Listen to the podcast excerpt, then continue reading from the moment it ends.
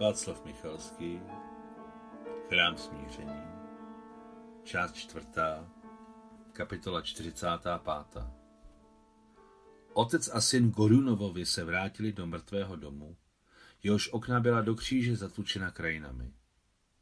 Na práh nevyběhla ani dcera a mladší sestřička, světlovlasá širooká Zoja, ani žena a matka Matriovna Maximovna. Když Gorunovovi uviděli rodný dům, začali se podobat bíkům na jatkách, které zavedli do speciálního držadla, podobného jařmu, praštili je do čela kladivem a oni stojí a ztrácejí rovnováhu. Po této přípravné proceduře se bíci obvykle svalí, ale Gorunové to ustáli. A zatímco přicházeli k sobě, schromáždili se okolo sousedky, poplakali a vyprávěli, že mladá Zojka se zapletla s asistentem lékaře a umřela na konci roku 1944 na potrat. A její matka, Matriona Maximovna, uvadla zármutkem, dívala se, měla strach, téměř nepila, nejedla a doprovázela to slovy, co řeknu Váňovi, co řeknu Péťovi. A na jaře roku 1945 se silně nachladila a Bůh si ji vzal dva měsíce před vítězstvím. Takže asistent lékaře Vítěz se nepolekal Adama, když projížděl okolo s vrabcem na bričce, ale křiku chlapců Gorunovovi přijeli, Gorunovové se vrátili. Dny plynuli, ale Gorunovovi s odplatou nespěchali. Pořádně vyškrábali a vymili celý dům. Na hřbitově dali do pořádku hrob Matrony Maximovny a Zoji. Vypravili se do práce do továrny na výrobu krmiv, do slévárny, ze které odešli do války.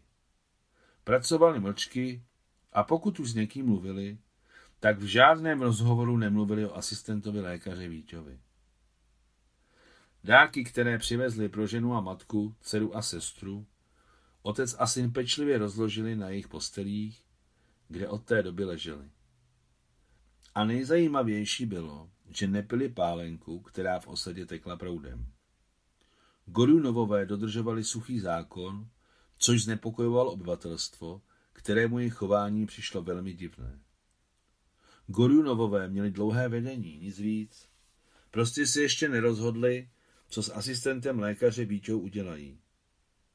Ten se chtěl zdechnout do oblastního centra, ale vedení továrny ho nepustilo. Nedalo mu žádné dokumenty, včetně občanského průkazu, který z vlastní hlouposti kdysi dal do úschovy do kanceláře do sejfu.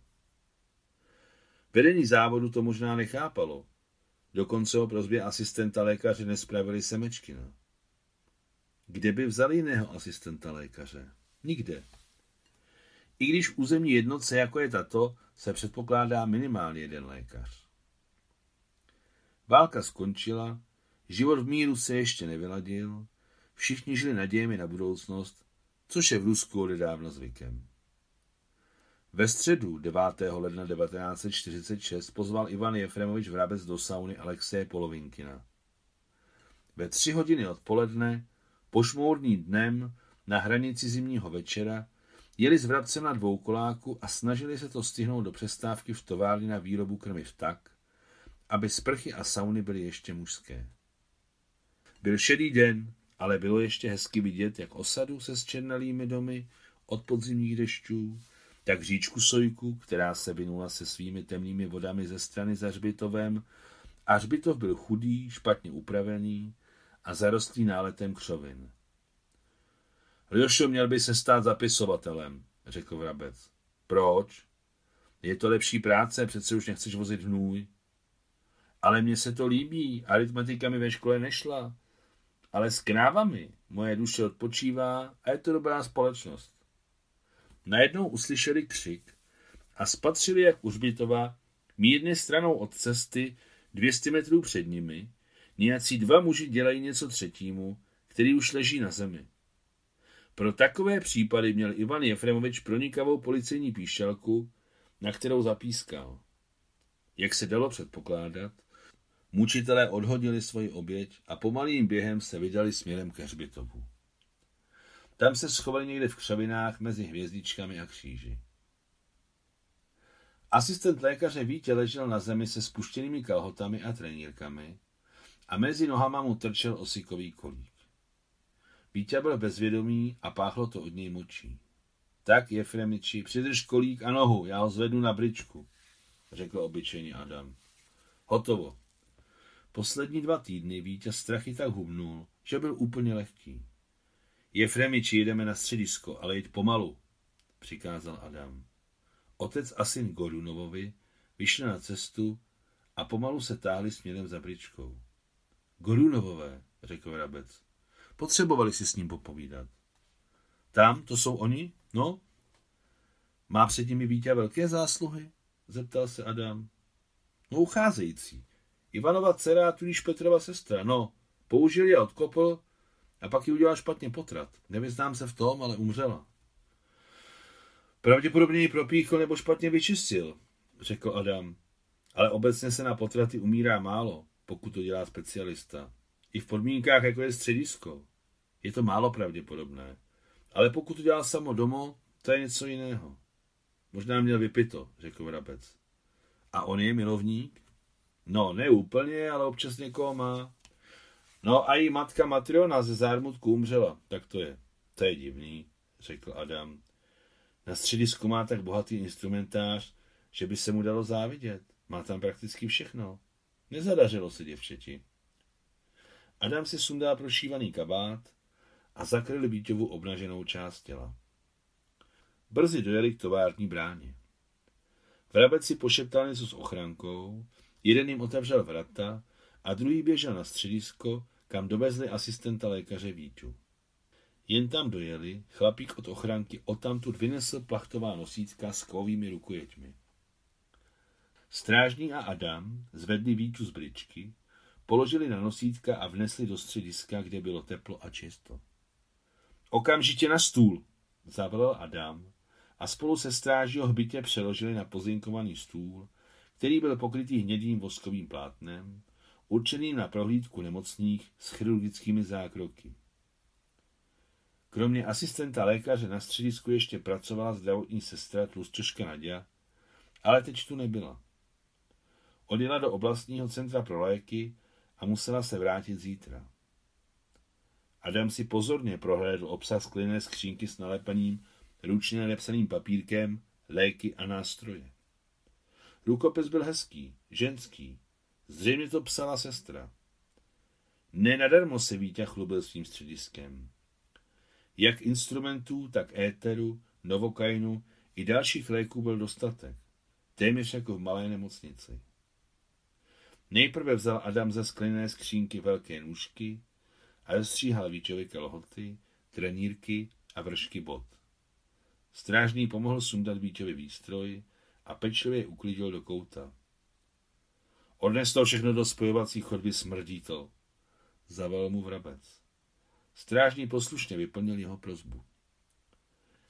Adam si pečlivě umyl ruce kartáčkem a nasadil si gumové rukavice. Tak, a teď ho polož na bok, skrč mu nohy, odepni mu protézu a zahotí. Rozkazoval Adam strážnému, dokonce si ani nevšiml, jestli je velký, malý, tlustý nebo hubený. Tak, děkuji, v pořádku. A ty, Efremiči, přidrž konec kůlu, aby netlačil v místě zranění. Adam nespěchal a obešel zraněného jako bitevní pole.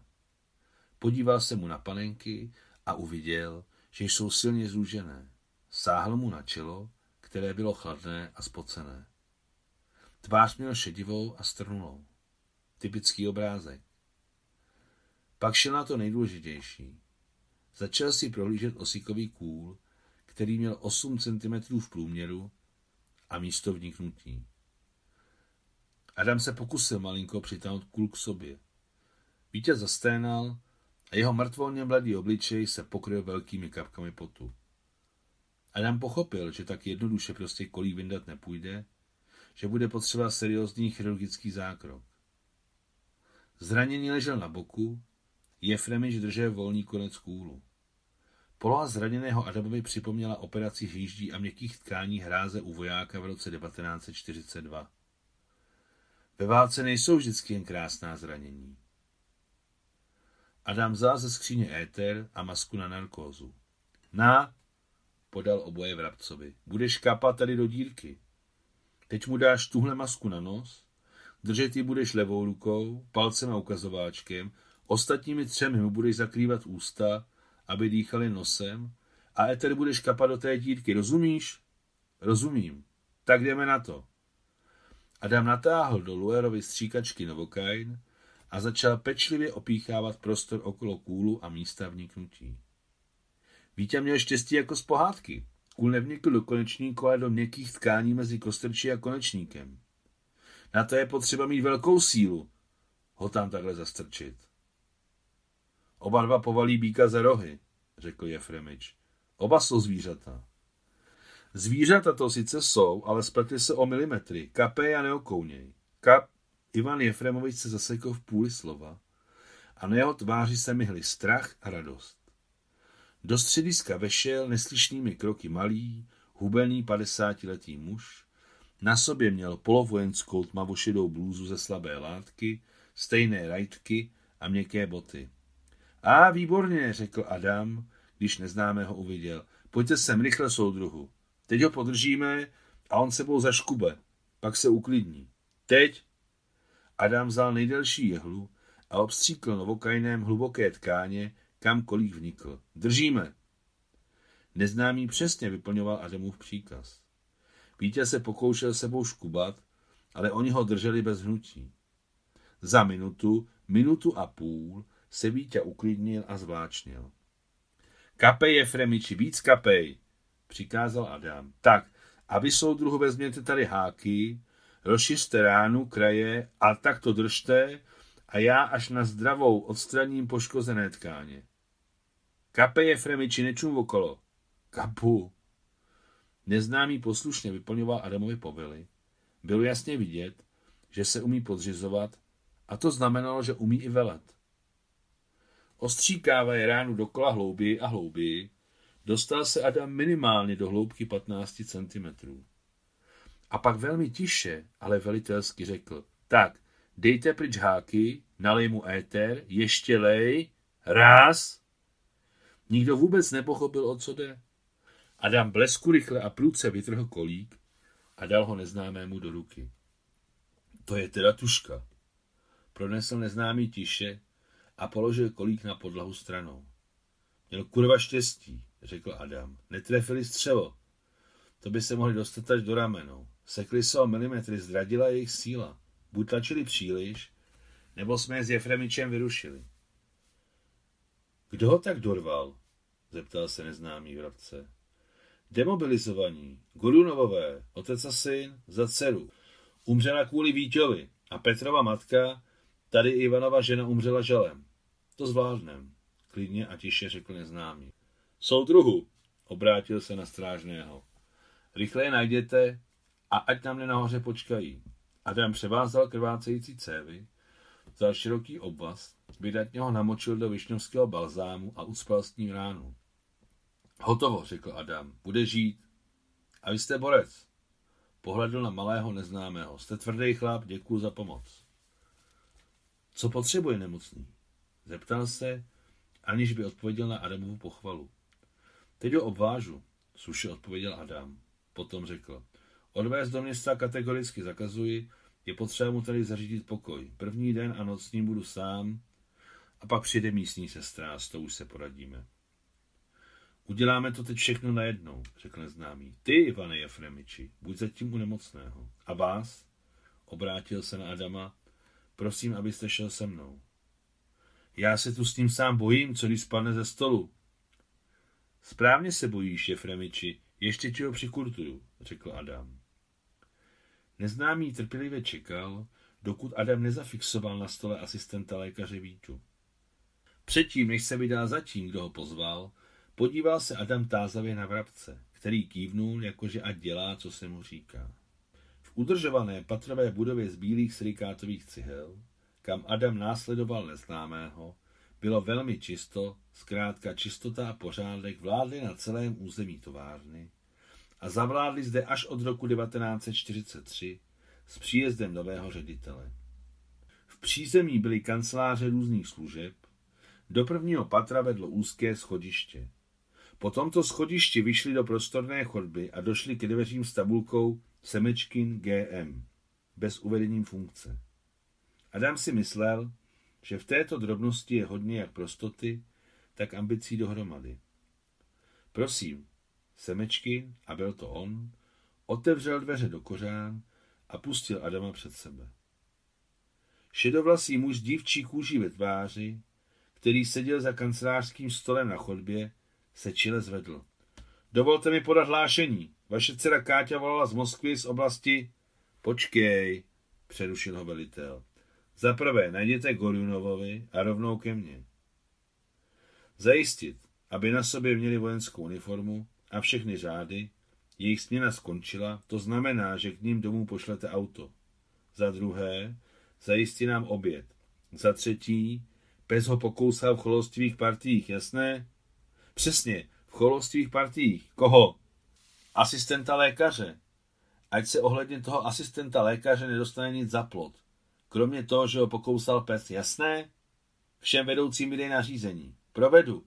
Dovolte mi vykonat váš rozkaz. Konej. Adam vešel hned za šéfem do velké světlé pracovny, která byla vybavena starým nábytkem, zřejmě ještě ze šlechtických usedlostí během revoluce. Malá továrnička tu byla od nepaměti. Grigorij Michailovič Semečkin podal ředitel Adamovi ruku. Alexej Petrovič Polovinkin odpověděl na potřesení rukou. Sedněte si. Semečkin ukázal Adamovi na dlouhý vedlejší stůl s půltuctem elegantních židlí s krásně zahnutými opěradly. Pravděpodobně z velmi drahého dřeva, které Adam neznal. Jak se vyjasnilo později, byla to vyšeň. Sám Semečkin si sedl za velký tmavý stůl, potažený zeleným suknem, do vysokého dřevěného křesla, které se podobalo trůnu. Teď podepíšu pár papírů, promiňte. Semečkin se sklonil nad papíry Adam si začala zvědavě prohlížet pracovnu a pokrad mu jejího vládce. V levém rohu byla sametová rudá vlajka se zlatavým srpem a kladivem, nad vládcovou hlavou portréty obou vůdců, na psacím stole bronzová stolní lampa se zeleným skleněným stínítkem a bronzová inkoustová souprava v podobě ležících lvů, kteří drží v tlapách kalamáře. A co se týče vládce, ten měl husté vlasy řezavé barvy, rozdělené rovnou pěšinkou a pravidelnými rysy obličeje zdravé barvy. Čas od času pohlédl semečky na hosta. A Adam si všiml, přestože se při elektrickém světle mohlo jen zdát, že oči nemá ani šedé, ani hnědé, ale nějak divně světle žluté.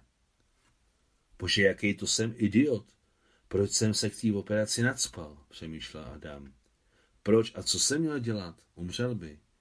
Zafungoval mi automat, to je všechno. Jak říkal můj milý tatínek, jak mravné skutky, tak nemravné skutky jsou stejně instinktivní, jen instinkty jsou různé. Jasně, že Vítě není anděl. A kdyby se dotkl Ksenie, také bych mu přivřel kyslík, ale jsem lékař. Je divné, že jsem za tři roky nic nezapomněl. I když co je na tom divného, automat je automat. A co bude teď? Jeho pomocník má takovou protivnou babskou tvář a pisklavý hlas. To není dobré. Adam příjmení Semečkin samozřejmě slyšel tisíckrát. Ale vidět nejvyššího se mu nepodařilo, jen výfukový kouř černé emky. A ty samé chomáče modrého kouře se najednou materializovaly do podoby živého člověka, který sedí před ním a podepisuje nějaké papíry, zřejmě důležité, protože jinak by mu v osadě neříkali nejvyšší. Umíte si ruce, tamhle jsou dveře ven, ukázal neočekávaně semečky na sotva znatelné dveře ve zdi. Baťák si sundejte a položte to na gauč. Adam si sundal kabát a položil na kožený gauč s vysokým opěradlem z toho samého višňového dřeva jako židle. Adam již dávno neviděl opravdové civilní toalety a umyvadla se zrcadly. Mimovolně si vzpomněl na rodný dům, vzpomněl si nabit v prvním patře. Ano, měl ve svém životě to, co se nazývá komfortem. Ale kdy to bylo? V zrcadle umyvadla spatřil, ač mladého, ale velmi chudě oblečeného člověka v šedivé zašívané košili. Čisté věci zůstaly na vrabcově bričce. Na toaletách a v koupelně bylo také velmi čisto. Je to krásně čisto, přemýšlel Adam o Semečkinovi. Je to chlapík. Strávil na toaletách pět minut, neméně, a když vyšel, uviděl ženskou ruku, která za sebou zavírala vchodové dveře. Prosím za mnou, řekl Semečkin, vycházeje spoza svého luxusního stolu, za který možná sedával náčelník újezdní šlechty. Vypadalo to, že na druhé straně pracovny jsou ještě jedny dveře, kterých si Adam nevšiml. Vešli do malé podlouhlé místnosti, ve které byl již prostřen stůl pro dvě osoby. O tom, že všichni pracující v továrně na výrobu krmiv dostávali oběd, věděli nejen v osadě, ale v celé oblasti. Adam věděl i o tom, že továrna má dvě pomocné hospodářství. Jedno ve Vrabcově kolchozu a druhé při druhém osadním kolchozu Rudý říjen a ona spolu soupeří. Obyčejně obědvám ve společné jídelně, ale tam se nedá mluvit a pít. Semečkin se nejdříve usmál, čímž jeho tvář velmi omládla. Adam si všiml, že na stole není pálenka, ale opravdová lahev vodky zapečetěná voskem. Semečkin dovedně otevřel lahev a nalil 100 gramové hranaté stopky. Na seznámení a podborš. Přiťukli si a napili se.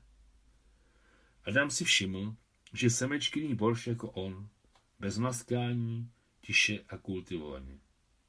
Borš byl výborný, s masovým bujónem a opravdovým čerstvým zelím. Adam již dávno nic podobného neměl. Takhle krmíte i pracující? No jasně, je to z jednoho kotle. Z vypité vodky se Adamovi málem zatemnilo v hlavě, místnost mu plula před očima a Semečkin mu začal připadat jako dobrý, všemocný velikán, který už už a změní od kořene jeho osud. Poprvé jsem asistoval při operaci, toužil jsem potom o dětství. Můj děd byl chirurg. Pracoval se samotným Nikolajem Ivanovičem Pirogovem při obraně Sevastopolu. Poznámka pod čarou, řeče o roku 1854. V 17 jsem dokonce u nás doma v Rostově na Donu postoupil do Varšavské ruské univerzity na oddělení medicíny. Adam se málem zakuckal ale našel sobě dost cíly, aby se neprokecl, že je sám absolvent Rostovského lékařského institutu. Poznámka pod čarou. Počátky vzniku lékařské školy na Donu sahají do počátku 20. století, když byla v roce 1915 na základě Varšavské ruské univerzity založena lékařská fakulta. V roce 1920 opustila školu první skupina 295 lékařů. V roce 1930 je fakulta přeměněna na lékařský institut a následně na Rostovský státní lékařský institut. V roce 1980 zásluhy v přípravě kádrů nejen pro naši zemi, ale i více než 60 států Afriky, Asie a Latinské Ameriky byl lékařský institut vyznamenán s řádem přátelství národů. V roce 1994 byl přeměněn na Rostovský státní lékařský institut, který je největším základním studijním vědeckým a léčebným centrem na jihu Ruska. Konec poznámky počarou. A proč jste to nedokončil? Zeptal se tupě Adam. Ty se směješ? Přivolala se revoluce, občanská válka a zaneslo mě to na dálný východ. A jako cucák jsem byl oddílu. Po zranění jsem rok ležel, možná rok a půl. Dal jsem se dohromady a poslal mě řídit Zlaté doly. Potom jsem kočoval po Rusku od závodu k závodu, od továrny k továrně, prostě nomenklatura. A začátkem 43. mne poslali sem. Ale vy jste specialista, frontový chirurg? Jste u nás krátce?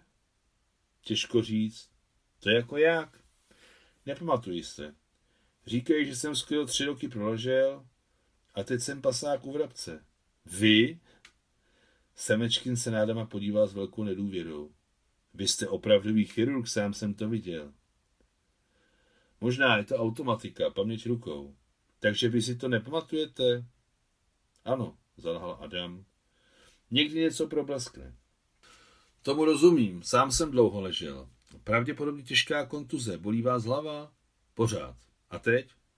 Ne, mám tu sestru a teď i ženu. Rok už jsem tak nějak na nohou. Mám čtyři dcery, všechny v Moskvě. Někdo již dostudoval, někdo je ve škole a my jsme s ženou tady. Vypili ještě stopku. Odmlčeli se. Vypili třetí. No což, to znamená, že od dnešního dne, 9. ledna 1946, jste lékařem na místním středisku. Nemám oprávnění, nemám dokumenty. Dokumenty dáme dohromady. Vrátí se vám paměť a dáme to dohromady. Viděl jsem vás blízka při práci. Stačilo. Ruku na to. Semečkin vstal a podal Adamovi ruku. Nemohu být lékař, když už tak mohu dočasně plnit povinnost asistenta lékaře po dobu jeho nemoci. Dočasně. Dobře, tak to vyřešíme za chodu. Adam potřásl jeho teplou, suchou rukou a měl dojem, jako by udělal krok do podsvětí a dokonce k němu zasmrdila stíra. Konec 45. kapitoly, konec románu Chrám smíření.